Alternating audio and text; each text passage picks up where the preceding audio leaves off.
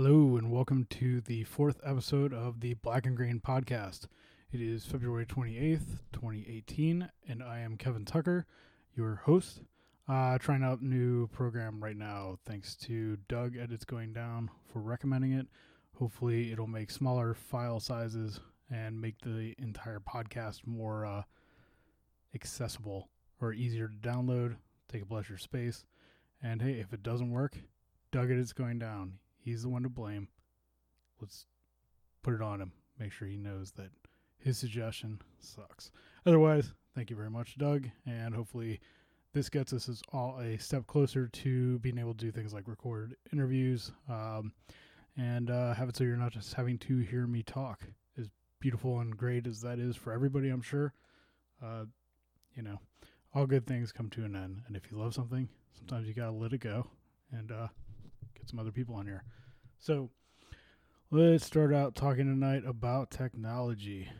And a big thing, I've always had a, a fondness for dystopian uh, futures. I, I don't want to use the word science fiction, uh, but it probably fits, unfortunately. Don't really read much of it, don't keep up with it, but as a kid, I did, and uh, dystopian movies and things like that always kind of stood out. And I always thought they were a great warning uh, apparently, a lot of people did not, and a lot of people thought, "Hey, let's make all those technologies that kill people in these movies that are big warning signs, big tales, uh, and let's just let's make those things happen." Sounds cool. So, a big one of those people is Elon Musk, and he made a statement. Um, probably not the first time he said it, but he's he's talked recently about uh, having and wanting to see human colonies on Mars uh, like he saw Total Recall, and just the takeaway for him was we can do that. Uh, of course, the reason why is because he recognizes that we are killing the Earth. So, gets me back to Ray Kurzweil. Everybody wants to give him a lot of respect, say that the singularity is this great ingenious thing that he realized, and you know his history and predictions for everything are great. I'm always going to talk shit on him because he is a piece of shit uh, in every sense of the word, and I think that the kind of credit he gets for his predictions are frankly pretty laughable. Uh, but one of the things that he says is, you know, we're going to get to a point where we're going to create a machine smart enough to think our way through uh, bottlenecks in energy production and issues with climate change um, and really everything that's going to make life on this earth uninhabitable. It's the entire thing with the, the transhuman the transhumanist ideas and transhumanist ideologies and this whole like technological worship is really like the idea that we have beat nature. We have beat the earth. We are victorious. We have broken carrying capacity. We're figuring things out. New things are on the horizon. And as uh, somebody who takes a lot of look at history, takes a lot of look at cultural anthropology and things like that, that is insanely hilarious because that's exactly what everybody who was an elite before their civilization collapsed would have thought. Is like, we figured it out. This can go on forever. Uh, if there is a day of reckoning, it will be a religious one, not because we were too stupid to think about the idea that being sedentary, the idea of being dependent upon a production of food and surplus of food was a bad idea, and that the entire hierarchies and everything we made, all the mounting tensions, weren't going to solve themselves. So, of course, uh, you know the people behind transhumanism, the people behind all these technologies, the people behind all these corporations are total shitbags.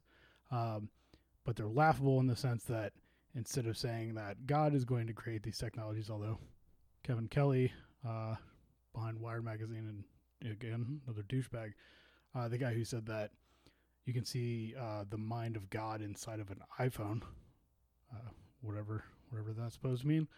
Uh, you know they're they're thinking that we're just to create the new god that us the creators of god are to fix all this and it's ridiculous so i i, I wish them many more failures um, and i i personally think it'll be hilarious if possible to see the looks on their faces when the entire system does fail and when their machines have not figured out a solution for uh, climate change, for peak energy, for all the things that we're coming up against. Uh, and I think they're scumbags. And I hope that they don't get to develop any of the stuff they have and everything that they have done is obviously a huge issue, but um, ultimately, I I don't think that they're going to get their wish. I don't think Kurzweil's dream of us inventing a machine that's going to be smart enough to figure out how to energize and fuel itself is going to happen. Uh, it's 2018, where we're still creating civil wars all throughout the world, especially throughout the summer, southern hemisphere and even in the United States, to dispossess indigenous people and turn them into slaves for rare earth mineral mines. And we pay warlords and all these things to enact the exact same shit that's been going on for at least the last 500 years and particularly longer than that uh, since the slave trade became more global, but going back even thousands of years uh, to you know the the expansion of civilizations across large swaths of the earth. So, as much as we want to believe, because we have these insane technologies literally in our pockets and things like that, we want to believe all these things that we've we've won, uh, that we've conquered it, and we're not going to. So uh, let's focus on Elon Musk a minute. Uh, he's the guy behind Tesla, SpaceX. He got his money from PayPal.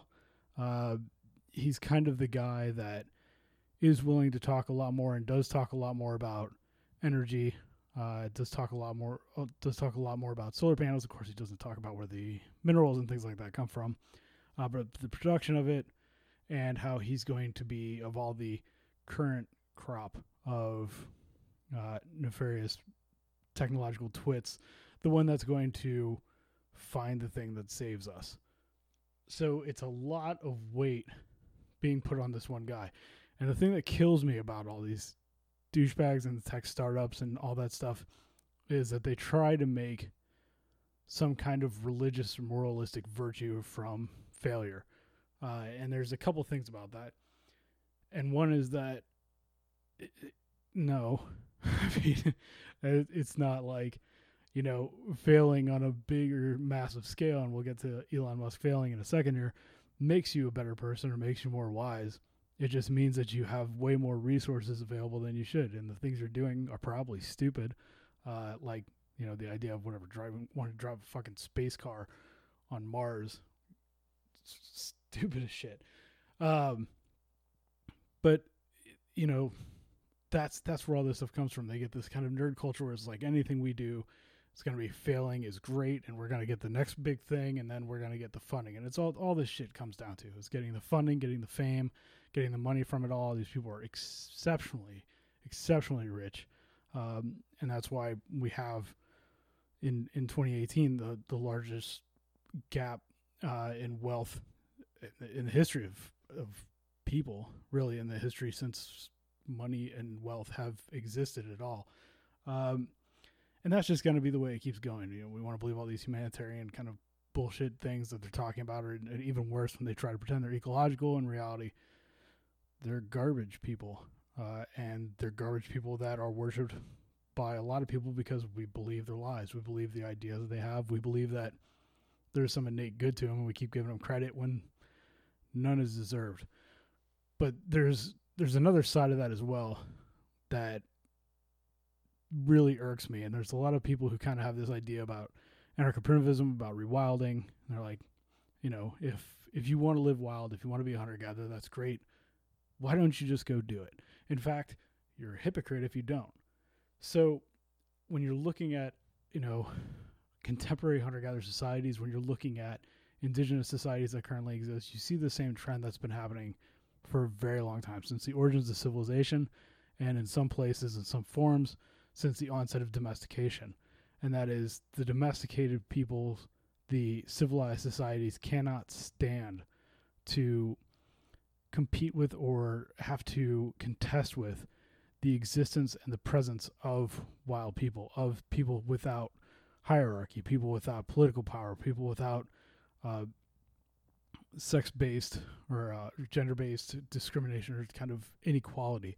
The any system where political equality might even exist. I mean, they're talking about egalitarian societies. They don't need to have political charters or anything like that. This is just the way that they function. So they will kill them. uh, domesticated societies, civilized societies regularly kill hunter gatherers. They always have, they always will. And hunter gatherers, being resilient, being nomadic, have uh, the knowledge and strength and ability for the most part to move. And when pushed up against a wall, they will fight back.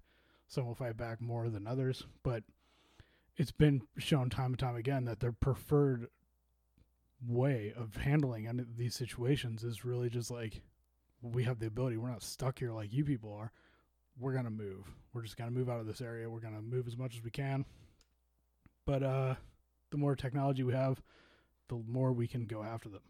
And so you see the history of colonization. You see the history of contact from you know, especially over the last thousand years, particularly even now currently with uh, missionary groups really going after and trying to contact every single society that exists and a bunch of fuckers like New Tribal Missions, now Ethnos 360, uh, Wycliffe Bible Translator slash Summer Institute of Linguistics have made it their actual call to say, we're going to contact all these groups. We're going to translate their languages, translate the Bible.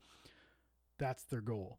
They walk around day in, day out, trying to fundraise and act like this is their God given right. And of course, it is because they created God, but um, acting like that has any meaning and that should just go on without with impunity uh, and bringing the entirety of civilization with them, um, which is again a recurring theme, another issue that'll coming up. Uh, but that's the reality of the situation is that this way of life, this way of existence that has defined who we are as individuals, who we are as a species, how we interact with the world, is literally outlawed. It's literally pushed up against wall and pushed out out of areas. So, like when you're looking at the Kung, uh, they have been forced into settlements outside of their traditional homelands, and you have things like the Kalahari Game Reserve that were set up to envision and kind of recreate this section of within uh, Africa that after after civil war torn it apart after these animals have been annihilated, uh, where they tried to recreate some semblance of like a time before civilization had existed within this park to bring in tourists. And at the meantime, there's diamond miners, there's now fracking, uh, and I believe there's some oil as well. But uh, the mining and the tourism, of course, also involves uh, big game hunting for wealthy first world fucks. Uh, all these things are happening in there, and at the same time, this Kalahari, it's got all the the visage of visage of the the Kung, the Bushmen, the, their cave art, and everything like that, and they weren't allowed in there. Uh, even now, when there's been decades of the Kung working to fight for access to these lands, their ancestral lands, which have been proven and shown and are part of the marketing materials. Um, when they do go on there, they're they're beaten up, they're attacked as poachers, they're jailed. Uh, right now, the kids are not allowed to go into the um, to the to the reserve areas with their parents without uh, like government permission and things like that. So it's this really fucked up situation where the defense people want to have about saying that if you're against civilization, if you're against technology and you use it, that that somehow makes you a hypocrite totally denies the reality of what's actually going on. The reason you can't do these things is because the hegemonic power of civilization, and that's you know even where I live in the Ozarks, um, you could get pretty far here. Where our land is, we were against thirteen half thousand acres of state land, and then the northeast quadrant of Mark Mark Twain National Forest is like 1.5 million acres. Of course, very disturbed, but um, we don't see many people out here at all, and frankly, barely see anybody in the or any Freddies in the, in the national forest, any park rangers in the national forest, and I think I see like one guy every now and then in the state for state land. Uh, people do poach out here a lot, uh, and they they take their time. They don't care too much. They don't have many consequences. There's there's little enclaves where permissiveness is possible only because the degree to which you can get away with it, but it is still nonetheless very illegal. And you can, you know, you get busted for it, you're going to do time.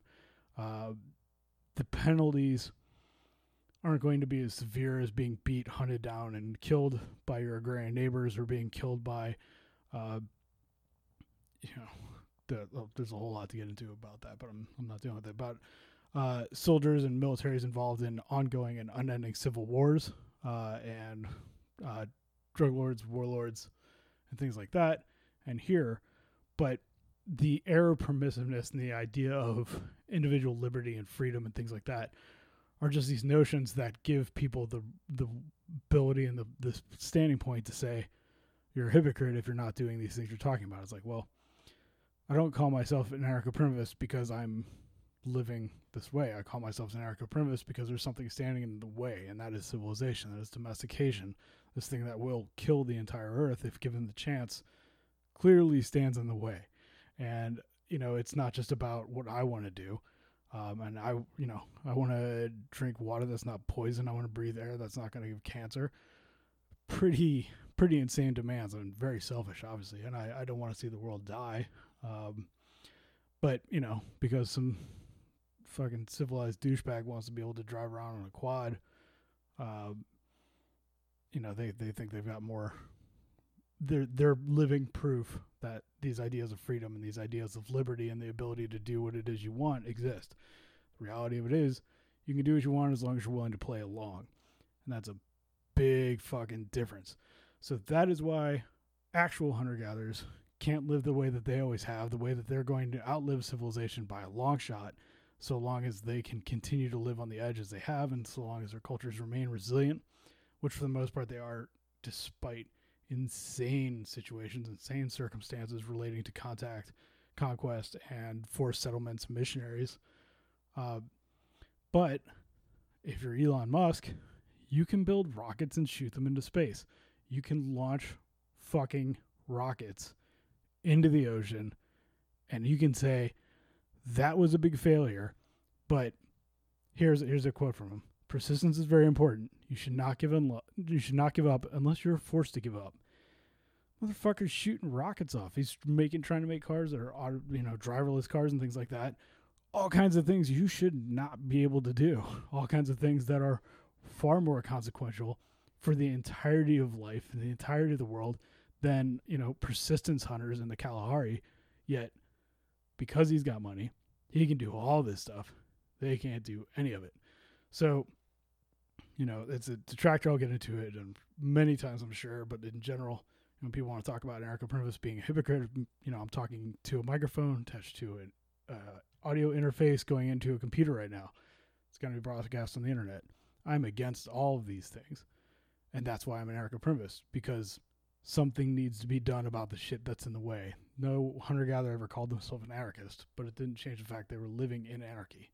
Uh, so, yeah, ultimately, when it comes to those kind of the kind of shit talking, the kind of hypocrisy stuff, I I genuinely don't care. Never gonna bother me.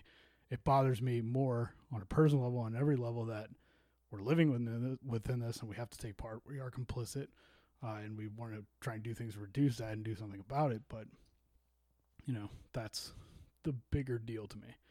So, detractors aside, let's talk a little more about Elon. So, uh, let's talk a little more about Elon. And here's a fun quote to start that out. If you get up in the morning and think the future is going to be better, it is a bright day. Otherwise, it is not. Words of wisdom. Words of wisdom. And another one. It's okay to have your eggs in one basket as long as you control what happens to that basket. So that is a great lead in for this great little infographic that I'm going to read through about Elon Musk's failures. So this is the guy who the tech world and a lot of people in the world world think is going to save civilization. And a list of his remarkable failures that he's going to try and sell. 1995, he couldn't get a job at Netscape. 1996, he was ousted as CEO of his own company Zip2 1999, PayPal was voted one of the wor- top 10 worst business ideas. Uh, obviously, we know that's the one that rode out um, and, you know, made him what he currently is. But uh, people want to look at that and say he's a visionary. You know, it wasn't that hard to figure out from a market perspective, much like Bezos figured out if I've got the money, I got the resources, if this is the direction things are heading, if I can take over the credit card companies, processing fees. There it is. Uh, in the same year, crash his newly bought McLaren F1 worth $1 million. Poor guy. Uh, 2000, ousted from PayPal while on a honeymoon. So just barely a year later. Uh, same year, in 2000, almost died from cere- cerebral malaria. Nature tried to take care of him. Unfortunately, it didn't work. 2001, Russians refused to sell him rockets to send mice or plants to Mars. Oh, Ruskies. 2002, Russia turned him down again. On the, and this was the impetus behind SpaceX. 2006, first ever rocket launch and first explosion. Congratulations. 2007, second rocket launch and second explosion. 2008, third rocket launch and third critical failure with NASA, NASA satellites on board.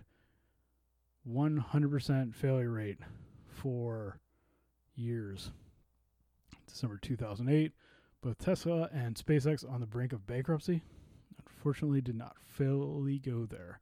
2013, first rocket failure while landing at the ocean. Uh, of course, you know, just just dump some rockets in the ocean. No big deal. That's that that big old pile of water doesn't seem to matter too much. 2014, Tesla Model S has several problems with spontaneous battery combustion. Not big deal. 2015, fourth rocket explosion at launch. Second and third explosions when landing on a drone ship. 2016, Model X deliveries delayed more than 18 months, kind of a common theme. 2016, fifth rocket explosion at launch with Facebook satellites for Africa on board. Such humanitarian aids worth $300 million didn't get there. Uh, they said they, quote, couldn't rule out the explosion wasn't caused by UFO. you know, that's the thing. These guys are fucking hilarious, right?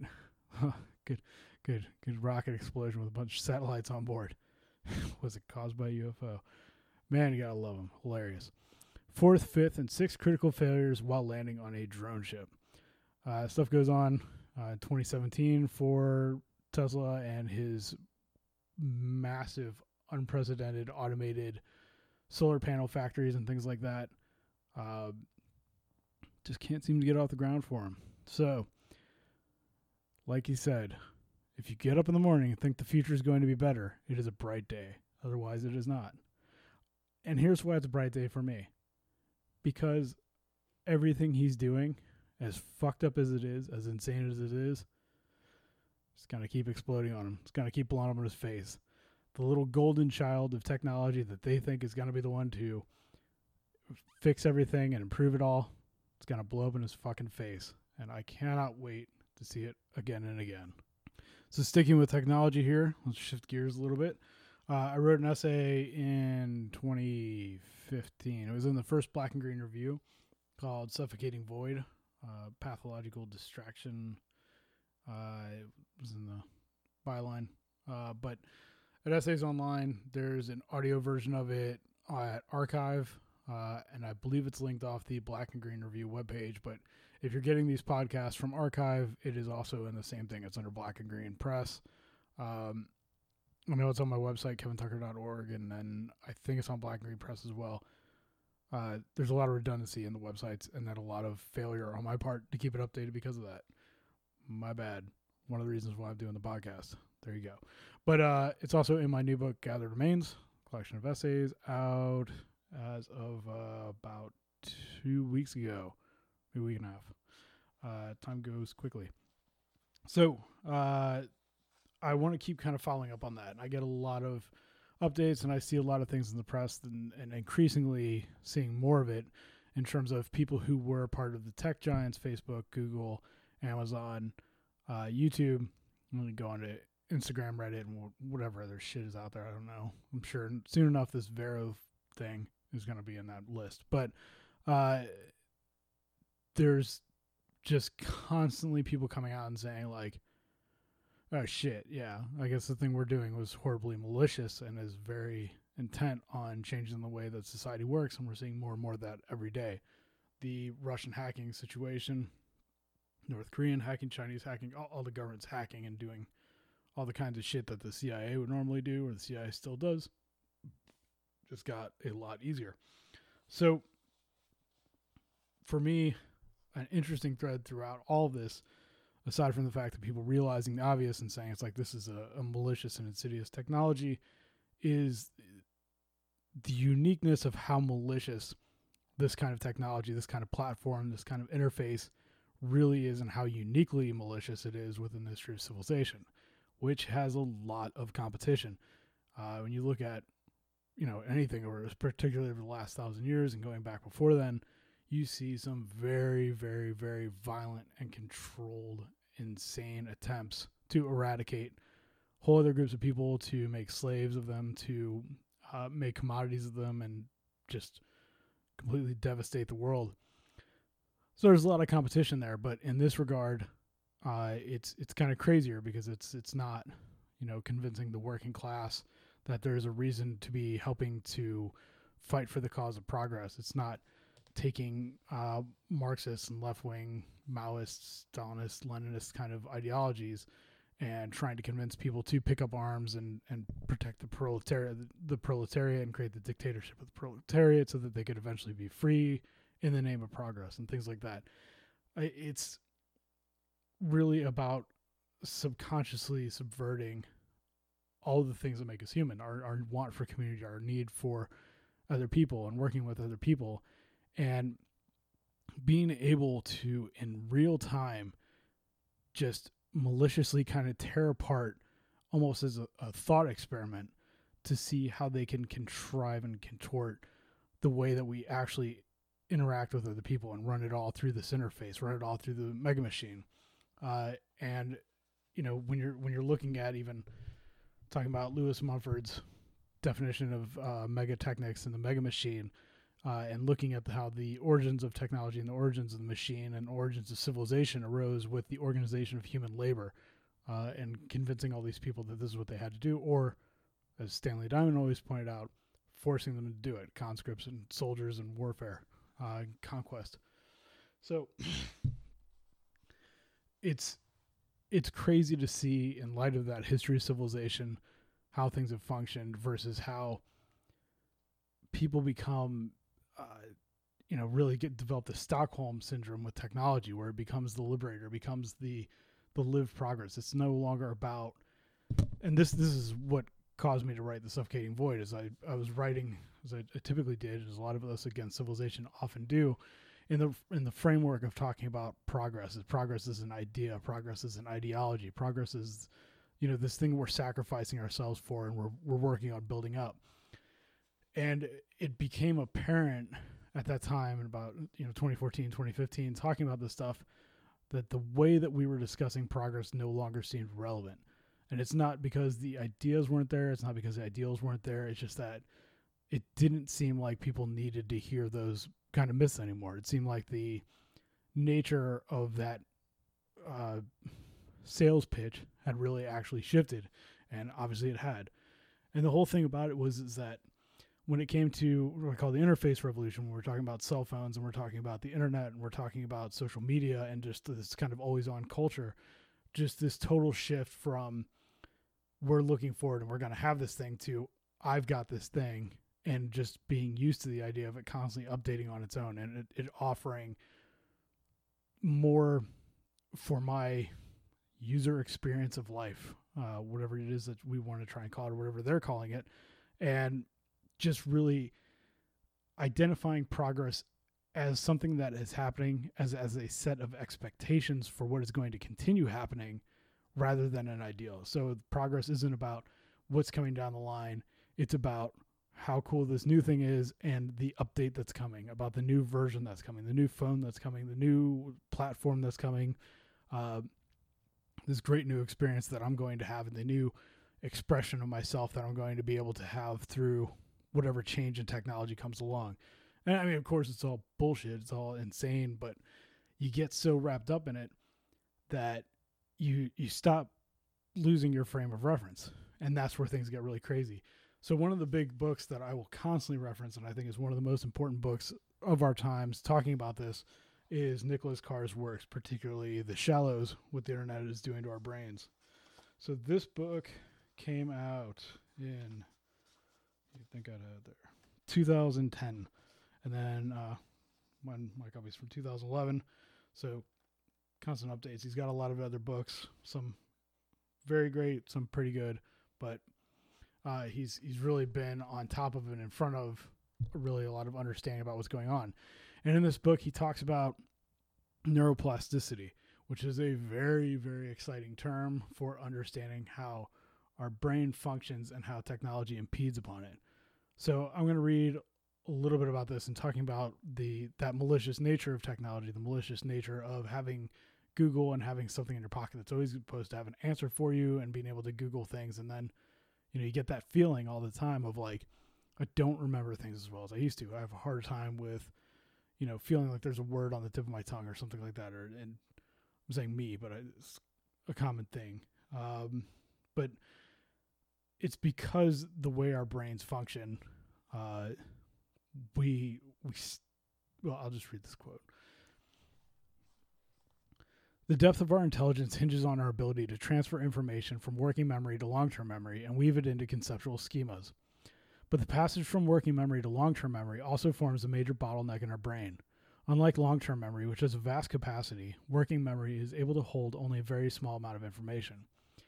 In a renowned 1956 paper, The Magical Number 7, plus or minus 2, Princeton Princeton psychologist George Miller observed that working memory could typically hold just seven pieces or elements of information. Even that is now considered an overstatement.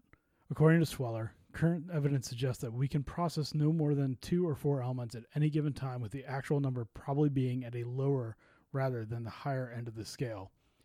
Those elements that we are able to hold in working memory will, moreover, quickly vanish, unless we're able to refresh them by rehearsal. Imagine filling a bathtub with a thimble. That's the challenge involved in transferring information from working memory into long term memory. By regulating the velocity and intensity of information flow, media exert a strong influence on this process. When we read a book, the information facet, faucet provides a steady drip, which we can control by the pace of our reading. Through our single minded concentration on the text, we can transfer all and most of the information thimbleful by thimbleful into long-term memory and forge the rich associations associations essential to the creation of schemas. With the net, we face many information faucets, all going full blast. Our little thimble overflows as we rush from one faucet to the next. We're able to transfer only a small portion of the information to long term memory, and what we do transfer is a jumble of drops from different faucets, not a continuous coherent stream from one source. The information flowing from our working memory at any given moment is called our cognitive load. When the load exceeds our brain's ability to store and process the information, when the water overflows the thimble, we're unable to retain the information or draw connections from within the information already stored in our long term memory. We can't translate the new information into schemas. Our ability to learn suffers and our understanding remains shallow. Because our ability to maintain our attention also depends on our working memory, we have to remember what it is we are to concentrate on. As Torkel Klingberg says, a high cognitive load amplifies the distractedness we experience. When our brain is overtaxed, we find distractions more distracting. Some studies link attention deficit disorder, or ADD, to the overload of working memory. Experiments indicate that as we reach the limits of our working memory, it becomes harder to distinguish relevant information from irrelevant information, single signal from noise we become mindless consumers of data. That's Nicholas Carr's The Shallows. Mindless consumers of data.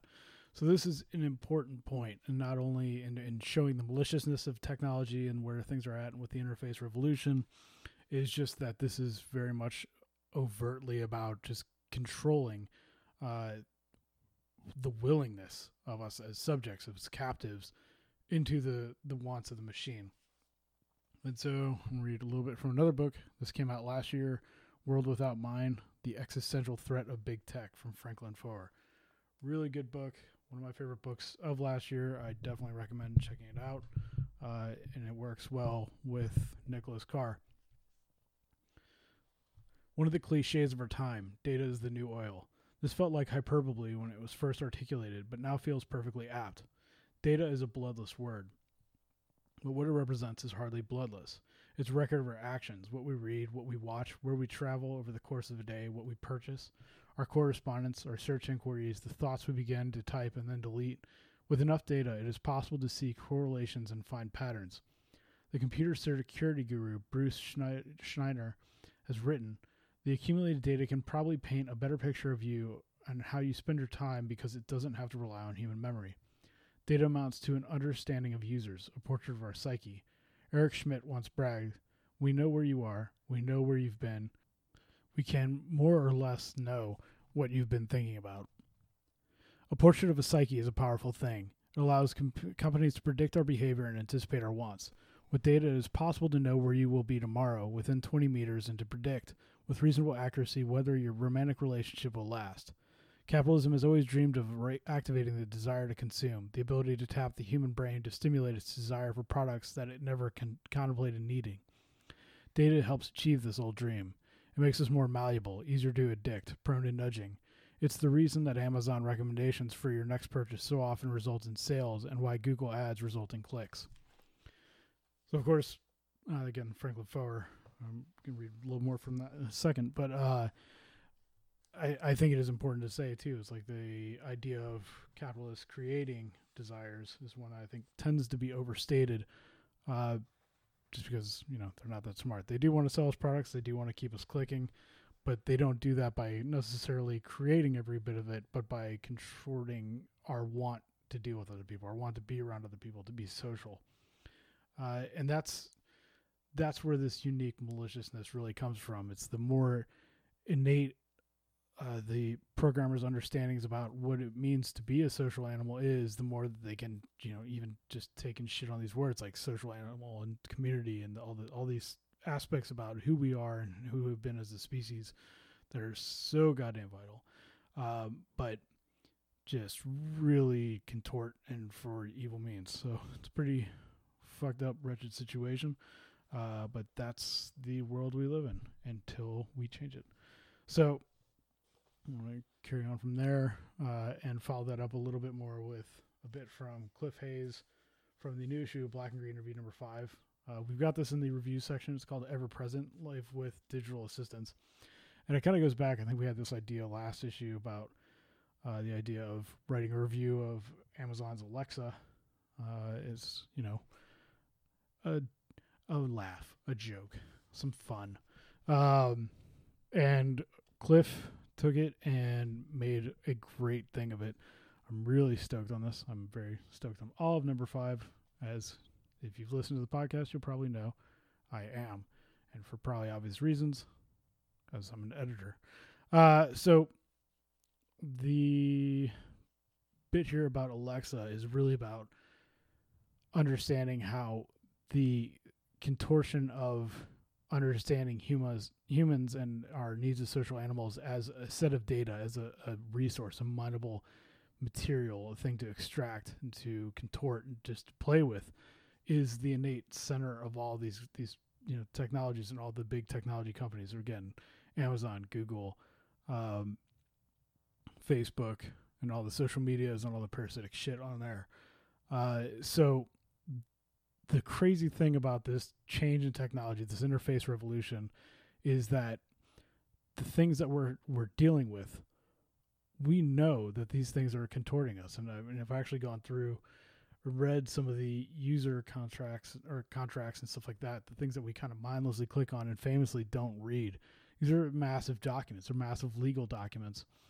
So anytime something goes over the internet, anytime something goes through a Gmail account or a Mac account or uh, your Facebook and stuff like that, they they own that. That is their content, um, and it's a big deal to try and do something about it. It's not necessarily that they're always doing something with it. And I think the original ideas that people had about privacy had to do with the fact that they thought they're going to use pictures of you and use pictures of your kids in advertising, and it's almost like a, a false flag sort of thing in a way, uh, where I think people were focusing on that, and it was really, really the minor issue. But what they are doing is they're trying to take every bit of you as data, as information, and scan it and use it to try and sell you more things, and in doing so, to create this bubble.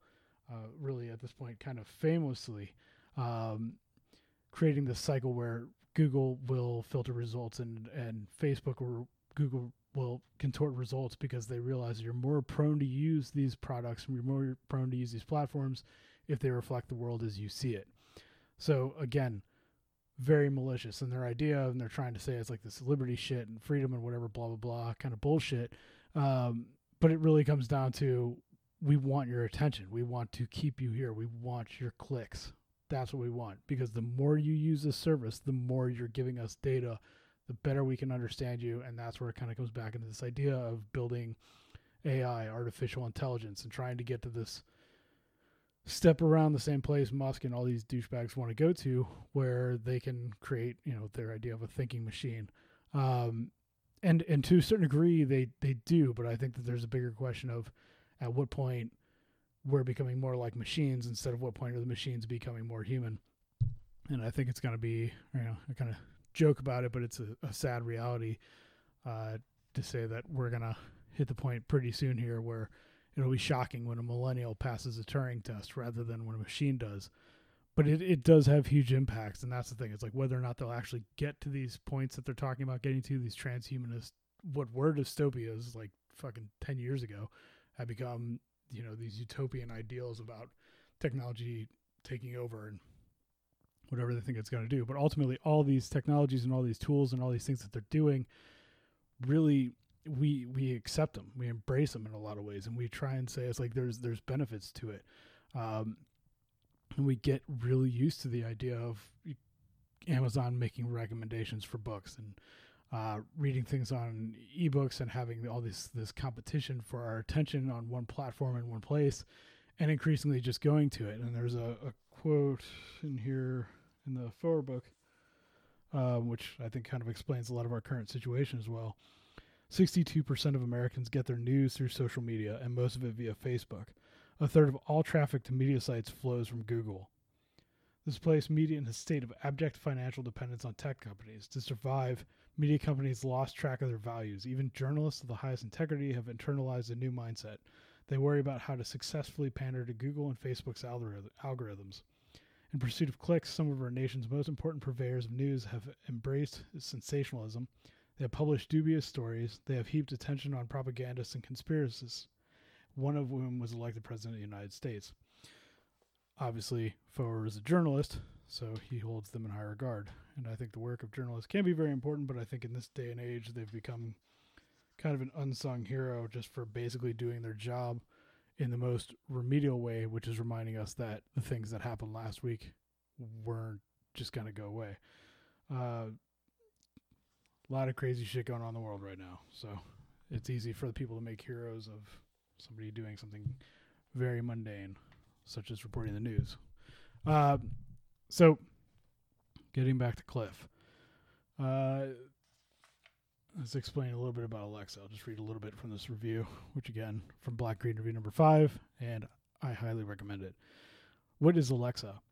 It wasn't until June 23, 2015, that the Amazon Echo was officially launched in the United States, and it was clear from the start that what the Echo was offering was a conduit for the Alexa AI, which cons- customers were interacting with through the device. It wasn't so much a smart speaker that you could command to play back your favorite tunes, as perhaps Alexa's first patent demonstrated. This was not only an assistant who you could interact with to control various IoT, Internet of Things devices it was the assistant that could transform the way you experience life in the physical world.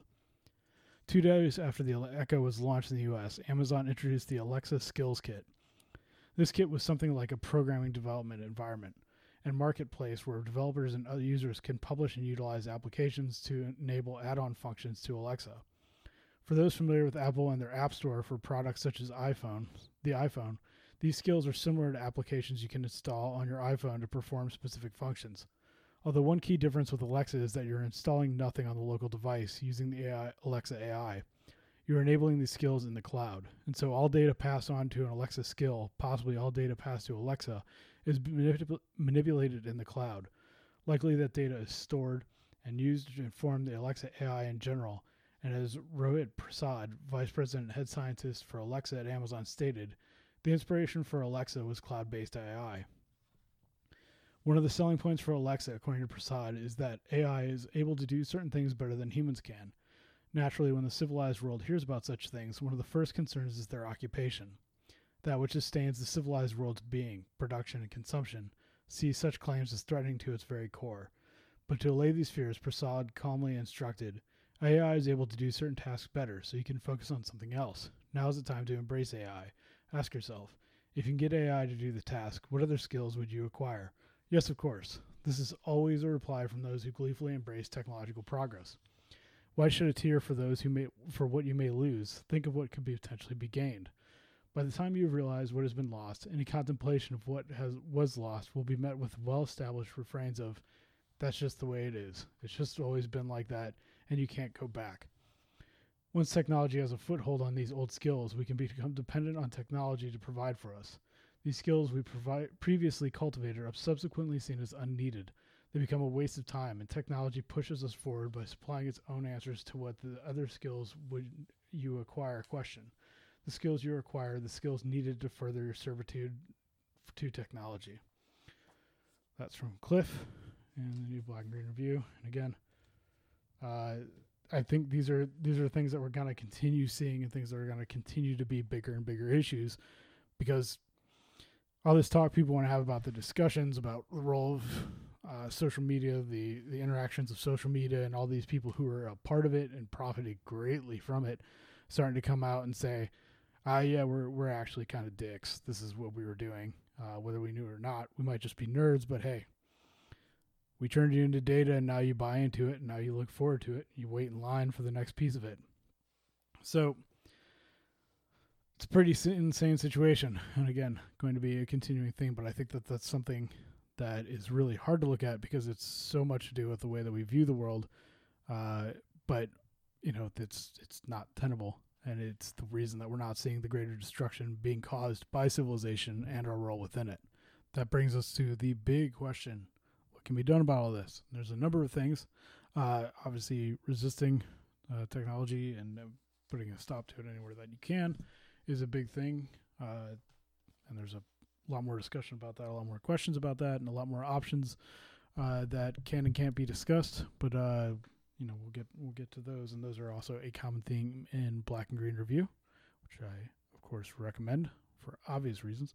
but that's to, to counteract it, I think one of the biggest things is, is to, as I get to the last episode talking about philosophy, is to just kind of get your head out of your ass and wake up to the realities of of just how much is is being fucked up, and just even take time away from devices uh, is is at this point increasingly becoming a bigger step because we are losing track of our grounding in any and all sense, and that's why you can see these kind of insane conversations that go on in social media and shit like that, uh, where you know, kind of fringe ideas that have always floated around amongst philosophy and amongst whatever radical circles or whatever circles are out there, uh, just kind of take on a life of their own, and you know, kind of ideas that have been peripheral or people could take some kind of influence from can become very real. And you get these ideas about subjectivity that just go from uh,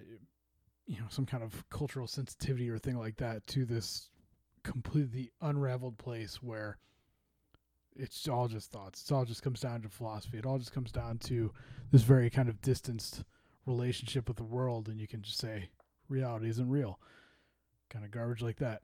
So, of course, the world is real. The world does exist, and it, you know, object permanence withstanding, uh, you know, real things are real. So for that rewilding, I think is a, a, really strong point for us to to recognize that there is a world that exists well beyond all the philosophical constructed ideas and all the data and everything like that. And you can actually go out and enjoy it. And wish I could pick up some of the ambiance right now because a big help for that right now is despite the kind of insane uh, climate shifts and things, it it is always welcoming, even though spring is coming early for us, even in the Ozarks right now. Uh, sound of spring peeper is going pretty loudly. Um, for me, always very relaxing. It goes well with uh, the coyote calling that you'll hear at night a lot out here. Uh, but reminder the world is there, whether we choose to acknowledge it or not. Um, so I'm going to read a little bit from one of my essays in the new issue, Black and Green Review number five. And yes, this is a reading heavy episode. Sorry. Um, and it's called Feral Revisions. Uh, there's a byline. Stumbling along the path of undoing domestication. really the essay is a lot about just kind of the ridiculous things that myself and friends, people I know, have done on the path of rewilding to kind of shed some of the more ridiculous aspects of civilization, and in the process, coming across as kind of radical humility and getting knocked on your ass by the wild and knocked on your ass by stupid, cheesy things that you might have done, you might continue to do, and obvious things that you might be missing. Uh, just on the path to kind of finding our place again. The world is a fairly forgiving place. Unlike the technosphere we have isolated ourselves in, there aren't nearly as many circumstances presented in the wild that are likely to prove themselves fatal. And people do die in the wild from falling out of trees, yet, much like the incredibly low rates of being preyed upon by other predators, this is an exceptionally low probability. But the chances of dying in civilization from car accidents, drug overdose, fatal medical errors, preventable diet related illness, suicide, homicide, or any other illnesses that come along with the industrial pollution and proximity with domesticated animals are perpetually creeping up. What we give up is in exchange for the illusions of control. We accept the possibility of being killed, wounded, or debilitated by cars, yet we believe that we choose our role in an unspoken social contract just by being in and around them. As G.A. Bradshaw reminds us, we are capable of understanding carnivores or other potential predators if we just give them the benefit of the doubt and learn to understand them as a species and as individuals. That's largely not true for technology. Things go wrong constantly, and our degree of control is largely negligible. Technology gives us the weaponry to create unforeseen and often unpredicted consequences for our actions. It feeds our disconnect that washes our hands of responsibility for what we do and our own complicity within civilization. In the wild, removed of such distractions, the physical and psychological barrier is suffocated in what can often feel like an air of vulnerability. When we outfit ourselves with gadgetry and artifacts of mass production, we're giving ourselves a survivalist lifeline to civilization. If you can move past them, then you can laugh at some of the growing pains along the way. But rest assured, we've had so many layers of domesticated vision put upon us that this journey isn't likely to end in our lifetimes. And it goes on from there, obviously, as most essays do. Uh, but it's a good reminder of just how we wind up in this situation, especially as radicals, especially as people who understand or are trying to understand the the extent of ecological, sociological destruction caused by civilization on this planet, and it's it's fucking depressing. Uh, I mean, it's awful. It's horrible.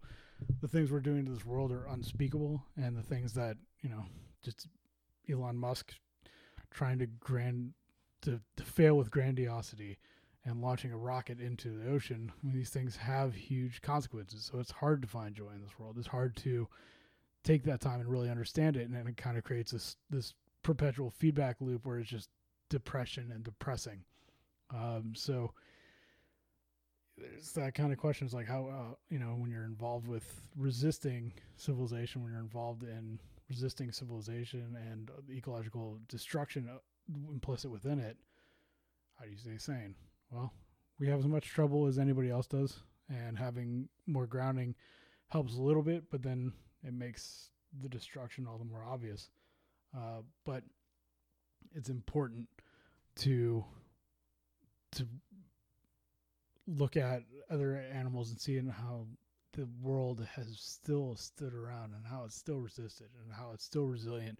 It still exists, and we're still here there are a lot of things to be happy about. There's a lot of things to feel good about, and there's a lot of places where these things still exist. And that's the entire point of talking about wildness versus wilderness. It's like this isn't a place. This is just a state of existence, and it's a term we we throw on it. Whatever you know, all all issues there notwithstanding, this is something. This is the entire point of rewilding is that these things exist. These aren't just ideas. You can experience this. You can see this, and so. Uh, for me, a lot of that kind of comes down to just paying attention to like more even more common animals and, and seeing kind of the awesomeness and, and beauty of a lot of it. And for me, turkey vultures are one of those things that I've seen people just take advantage of. And turkey vultures have had exceptional die-offs, and yet uh, place I lived in, Pennsylvania, was this very small town, like a very touristy kind of shithole that had been popular I don't know, 100 years ago and was just a rotting artifact. Um, they they would go around and fire guns and fire cannons to keep the vultures off the buildings that really nobody went into aside from a little bit during the summer and then on weekends and weeknights sometimes for people to get drunk. It just made no sense. There's no point in it except except for this ingrained hatred of the wild, and it's the same reason that uh, hunter gatherers are being killed off and people are being pushed off the reservations. Is we want to present this sanitized version of history where all that shit, the caveman shit, or whatever you want to say, the hunter gatherer shit, whatever narrative is being sold here was done and over with. We moved on. These things aren't an option. Freedom has granted you a lot of great things. Here's the trip. Here's some memories. There's the gift shop. Move the fuck on. Go on with your life. Go back to work. Whatever kind of shit we're sold. Uh, but you know, mean, there's there's it's that's just not the way it is, and we have a lot that we have to undo and a lot that we have to work on. And the upside to it is the shit that we've been trained not to see is pretty fucking cool. So, you know, there's a lot of programs and stuff like that. There's a lot of things that kind of offer those ideas, but by actually having these experiences, you can really kind of see the things you wouldn't notice in a book. And you read field guides, you read books about animal behavior, you read books about um, changes in migration paths and things like that. And, and but when you actually go and see these things, and I mean again, not necessarily talking about uh, finding a supposedly extinct species or going out in the middle of nowhere and finding all this stuff. Although I have nothing against it, I strongly recommend it. But just trying to look around and seeing the social patterns of particularly common animals, and I mean you can see the ingenuity, and even in a city when you look at rats, when you look at robins, when you look at starlings. Uh, and just Canada geese, crows, turkey vultures, all these birds, and especially like fox and coyotes, animals that that have been able to find a little niche within cities and find places that are not particularly wild and and get there as well as being in very wild areas.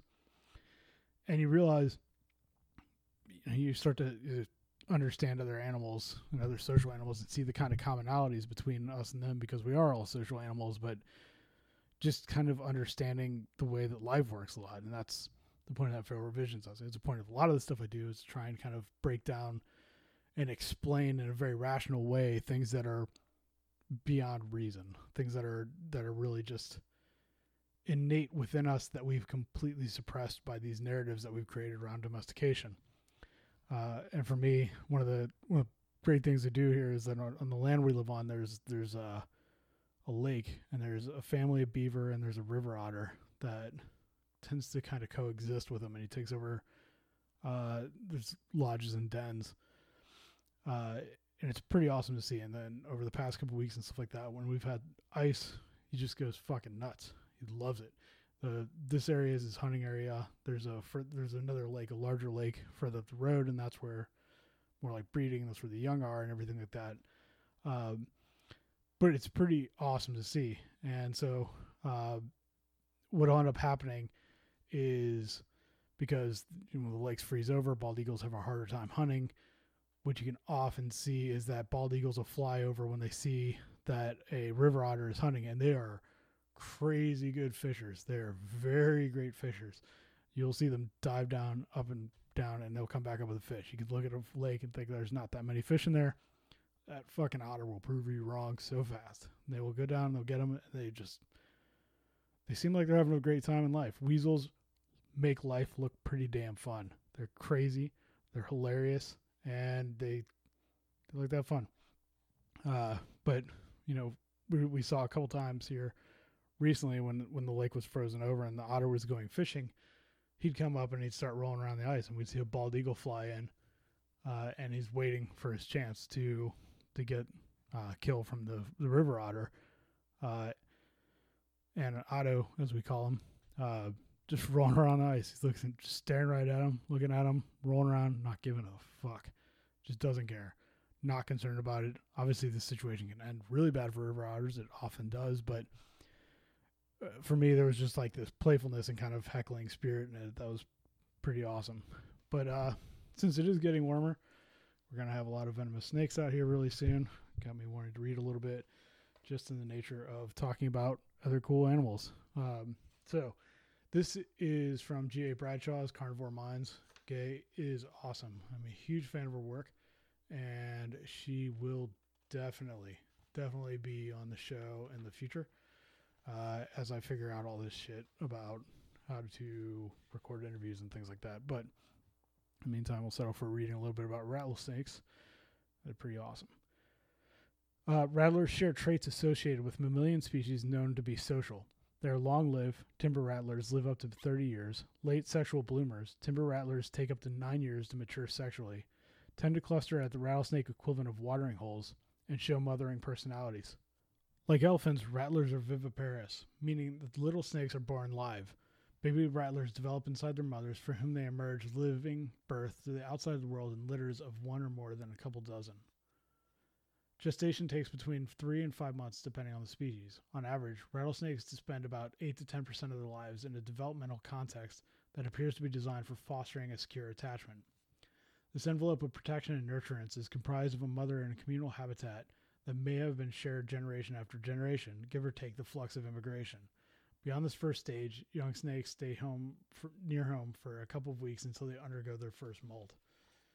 There's a lot of stuff in this book that's really awesome. Um, and I'll read another quote here on rattlesnakes from Roger Repp. To illustrate how complex and distinct rattlers are, I'll give you an example of the western diamondback, who we just referred to by the Latin species name Atrox. In contrast with Cerberus, who birth their young within 10 meters of where they den and where rattlesnakes will help out with their sister's babies, Atrox do not form rookeries. They like to be on their own, and there is seldom a male around when the baby when there are babies. Furthermore, once babies have shed, they go off on their own, and as far as we know, they never get together with their mother or family again. It is possible that they do, but do not at the den sites where they have, but not at the den sites where they have we have witnessed. But this in no way relates to a lack of emotions and bonds. I saw a male diamondback travel 100 meters three times in the dead of winter to be with and attend to a sick female. We have as many as 10 male atrox under watch throughout 13 winters and never have any left the den, have, never have any left the den and returned in winter. So, pretty awesome. Uh, and again, there's a lot in this book in particular. I cannot recommend this book enough. It is my number one book of last year. Uh, and just talking about other carnivores, other predators, obligate carnivores as social animals, and also understanding as, as Gay was instrumental in understanding the impacts of PTSD on wild animal populations, uh, how they all, how much we have in common, and how much civilization has impacted all of them. And another important part about this whole situation and talking about this is the importance of being grounded. And, uh, you know, I talk about in that essay and other places, a big thing about rewilding is moving from observation to integration, to stop seeing ourselves as separate from the environment and stop seeing ourselves as kind of liberal backpackers or whatever, um, with all this fancy gear to just go out and observe and, and admire it and appreciate and venerate it from a distance without seeing ourselves as part of it. And so the flip side of that is looking at, uh, as Gay does, talking about the the impacts of relocating populations. Um, and this is this is a huge issue. And I've seen environmentalists talk about all these animals as they're they're they're kind of a blank slate. just pick them up and move them. If we want to save the species, we're going to move them from one area to another. If people are poaching elephants in one area, we're just going to move them to another area. And it, it totally ignores everything about how these animals live life on their own terms and the importance of of that and the importance of the societies and the knowledge and everything that they've experienced. And it's no different in a lot of ways from slavery, where populations were forcibly moved from one area to another. And we can make a lot of justifications for all that, but it just goes to show how much separation we have in our own lives about what it means to be groundless people in, you know, a global society. So she's got discussion in here about rattlesnakes like a number of other species. Um, in terms of the impacts of relocation.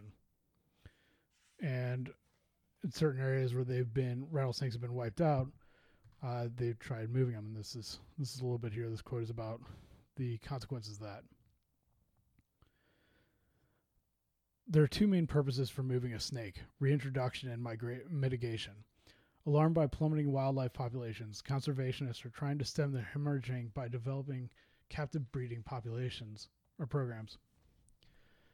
The idea is to use or reintroduce captive bred endangered species to prevent extinction. Many efforts, however, fail. The reasons for failure are complex, multiple, political, and biological. As we saw earlier in the discussion of grizzlies, captive breeding efforts undertaken for the California condor often did not take into account normative attachment and developmental needs, with the result that young animals were ill prepared for living on their own and when they were reintroduced to the wild.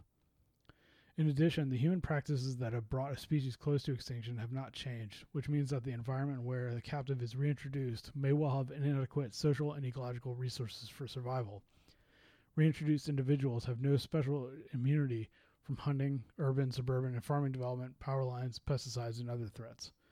The second kind of transportation is mitigation translocation, that is, ridding human communities of nuisance, nuance, uh, sorry, nuisance wildlife by moving individuals or groups. Escalating human population and concomitant habitat appropriation have led to increased human wildlife encounters where the inevitable outcome is that the animals are killed or there are demands for their relocation. Urbanized folk may enjoy nature shows, but they often loathe to share their backyards with skunks, raccoons, bears, rattlers, and other neighbors. The so called trespassers are usually summarily trapped, shot, or poisoned. Although mitigation translocation is seen as a more benign alternative, a way to support conservation of a species, it is nonetheless problematic. Erika Nowak, a Northern Arizona University herpetologist, reports that 57% of western diamondbacks died in a translocation effort. She considers that this holds true for other cases. Rattlesnakes' mortality is particularly high if relocation occurs outside the home range, which she suggests is on average one square kilometer. Because long lived reptiles such as desert tortoises, Gila monsters, and rattlesnakes are intimately connected both to the landscape and to one another. Rattlesnakes will try and make it back home to their natal and social circles. This exposes them to predators, highways, unfamiliar environments, and other stressors.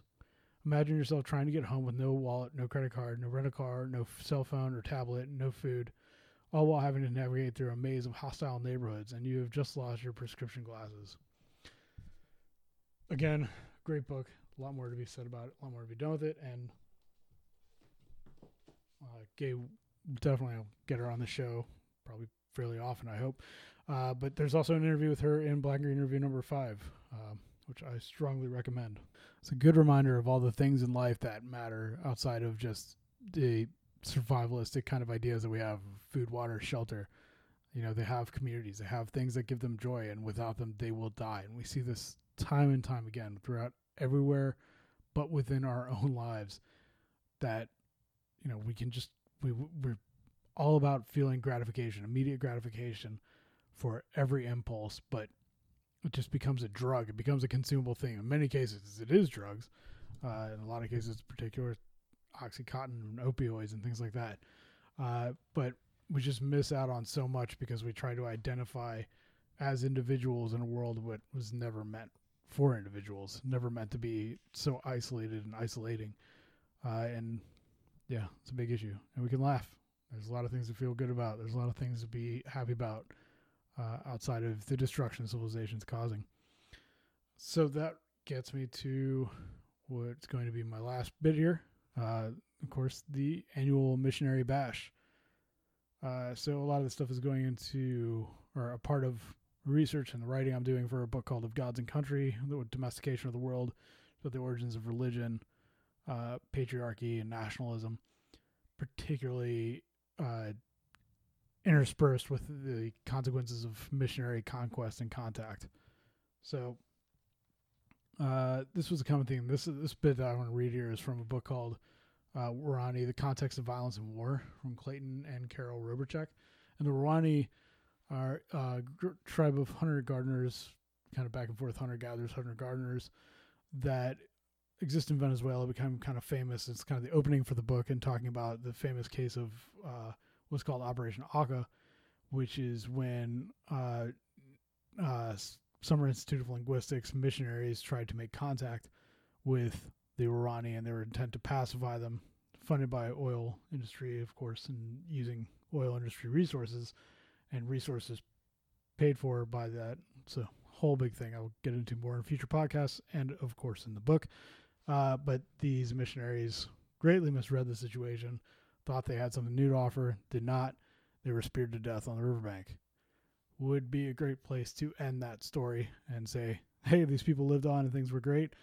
Was not the case. That became the impetus for uh, post World War II kind of revival movement for missionaries and missionary conquest made possible both by oil and by the availability of small planes uh, that were able to get into these tight areas better.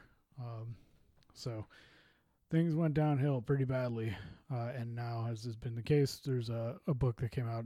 Um, I can't remember when, but Joe Kane Savage's really great book talking about how the entirety of the area where the Waorani live uh, being under threat because of, you know, there was enough oil underneath their their sacred and ancestral lands to fuel the United States for 13 fucking days. So it's a crazy situation. Uh, it's kind of it's definitely an ongoing thing, um, but I'll be talking about that more. But to talk about joy and to talk about the importance of community and to talk about all the great things in life, let's wind up by talking about how the missionaries hate all those things because you're not a very good Christian if you're not fucking miserable. You're not a very good civilized person. You're not a very good domesticated person if you don't just accept the misery as possible or misery as a way of life. So there's this kind of current, constant theme um, that somebody like Ted Kaczynski has picked up on and trying to saying that anarcho-primitivists are cherry picking, glossing over all this stuff by trying to present this idea that nomadic hunter gatherer life is all uh, egalitarian, everybody's treated equally, and all these things. And there's a lot of issues there about conflating uh, political equality with egalitarianism, which is equal access, and everybody there's there being no political power to hold over somebody else, rather than just saying there's a political structure and a government and a state where everybody's granted equal rights. Whole other thing, again, something we'll get into much more, but uh, he tried to counter that by talking about cases where uh, hunter gatherers or indigenous people were supposedly against homosexuality. Uh, and there's there's some bits of truth to what he was saying and where he was citing from. Uh, and that is that these anthropologists, by and large, were willing to try and help protect these indigenous people from the consequences of missionaries who were the most present, the most constant insertion of the state and all punitive power and in those places, in those tribes, in these settlements. So it becomes kind of apparent when you see even Colin Turnbull uh, who had done had done most of his work amongst the Mbuti, uh, hunter gatherers in the Congo. He he talked numerous times, kind of saying stories about in, in the ethnographies, alluding to and it's sometimes saying homosexuality generally wasn't permitted.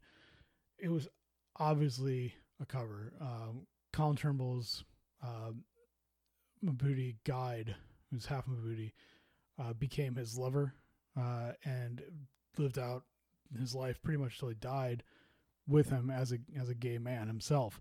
So clearly there was aspects of it. It's just like this is what needs to be said. this is what we're saying. And there's you know you can look at it from a number of different angles and talk about the questions of it. But at the end of the day, these people cared about the the societies that they lived with, and they didn't want to subject them to the constant pressures and pressures of bullshit and garbage and dogma of the churches. So, you know, it's a little bit of a white lie. Uh, in this case, literal because he was white.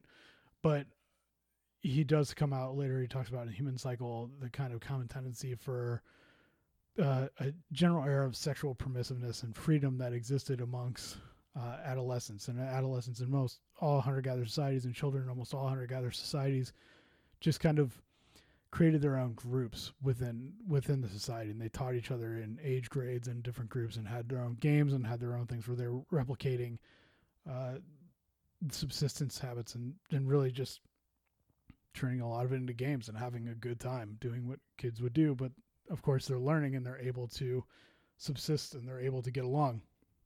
And they're given a lot of space to do so. It's not a helicopter parenting situation by any means. So in Human Cycle, he talks about uh, boys would sleep together at night and they would kind of hold each other in a circle around a fire.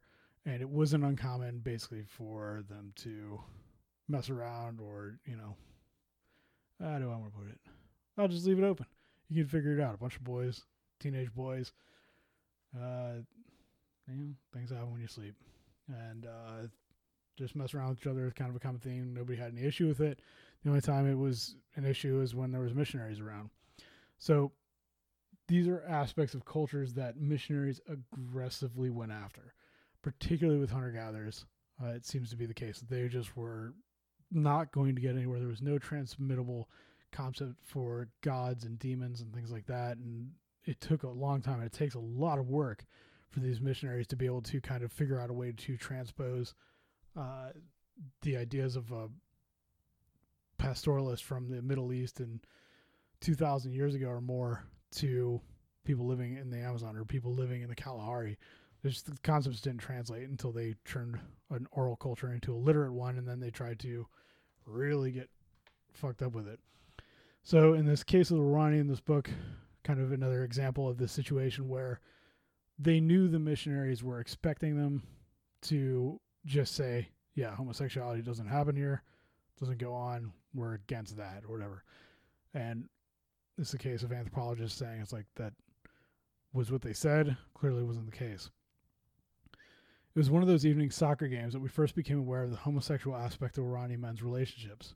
A group of young men from two places that I'm not going to be able to pronounce correctly, were visiting, and the evening they joined in the free for all soccer game.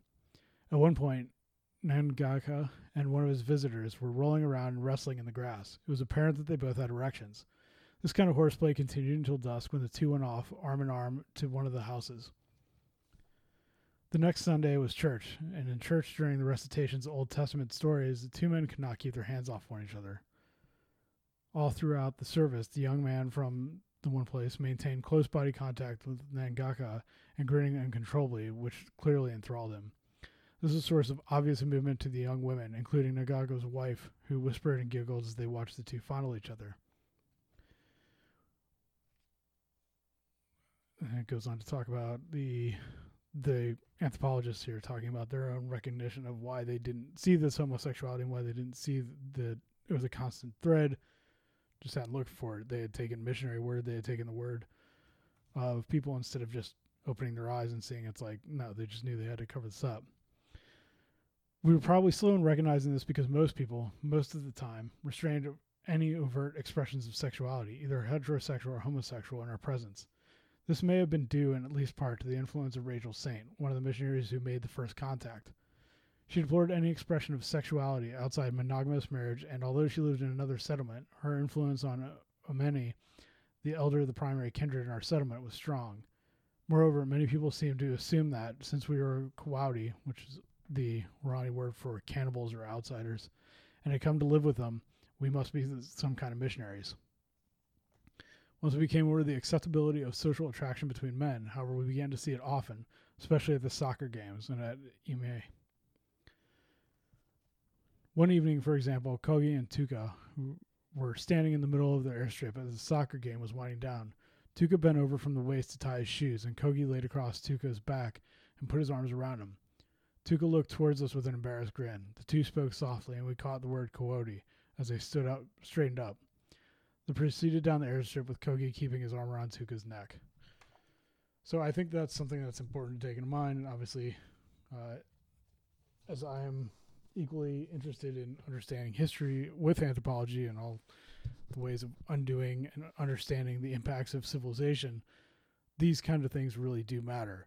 Uh, we have to understand that there are consequences for these people that exist. You know, if an anthropologist goes there for 18 months and a missionary goes there for 16 years, there's got to be consequences that the anthropologist has to be aware are going on, or anybody who's going, not just an anthropologist, any advocate, any kind of person, or any any indigenous person themselves who's speaking up about what's going on in their culture has to take in mind the repercussions. And frankly, it seems most of the time they just don't want to deal with it for pretty obvious reasons.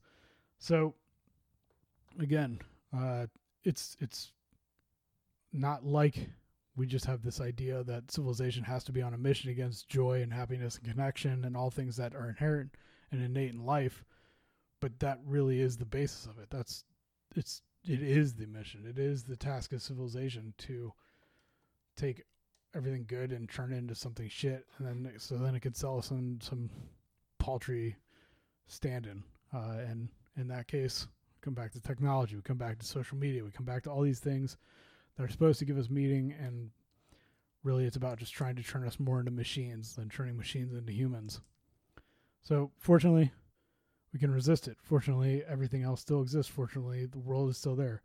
And as Pierre Clastres would point out, uh, talking about the Anunnaki, what, what made them laugh would be to wake each other up by farting each other's faces when people were sleeping in their hammocks. Fortunate thing is that's always gonna be funny.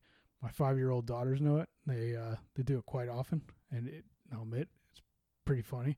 Um, but there are good things, and as much as we're you know kind of being convinced and being sold to be become cyborgs, uh, that's not going to happen. Uh, there's always going to be that part of us that is a social animal. There's going to be that part of us that is resisting and refusing, and we can embrace that part and we can undo the entirety of this as we embrace that and as we learn to understand more about how civilization functions and finding out all the ways that it's complete and utter bullshit. So I'll leave it there for now.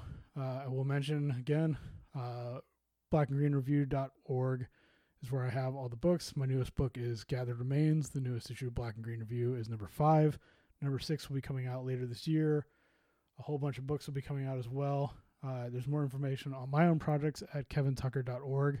And if you're getting this podcast off the Black and Green website, the Black and Green Review website, on the podcast tab, you can also support via PayPal or via Patreon. Hugely appreciated. Uh, Black and Green has been around since 2000. It has gotten where it has gotten because of donations. They're a massive help.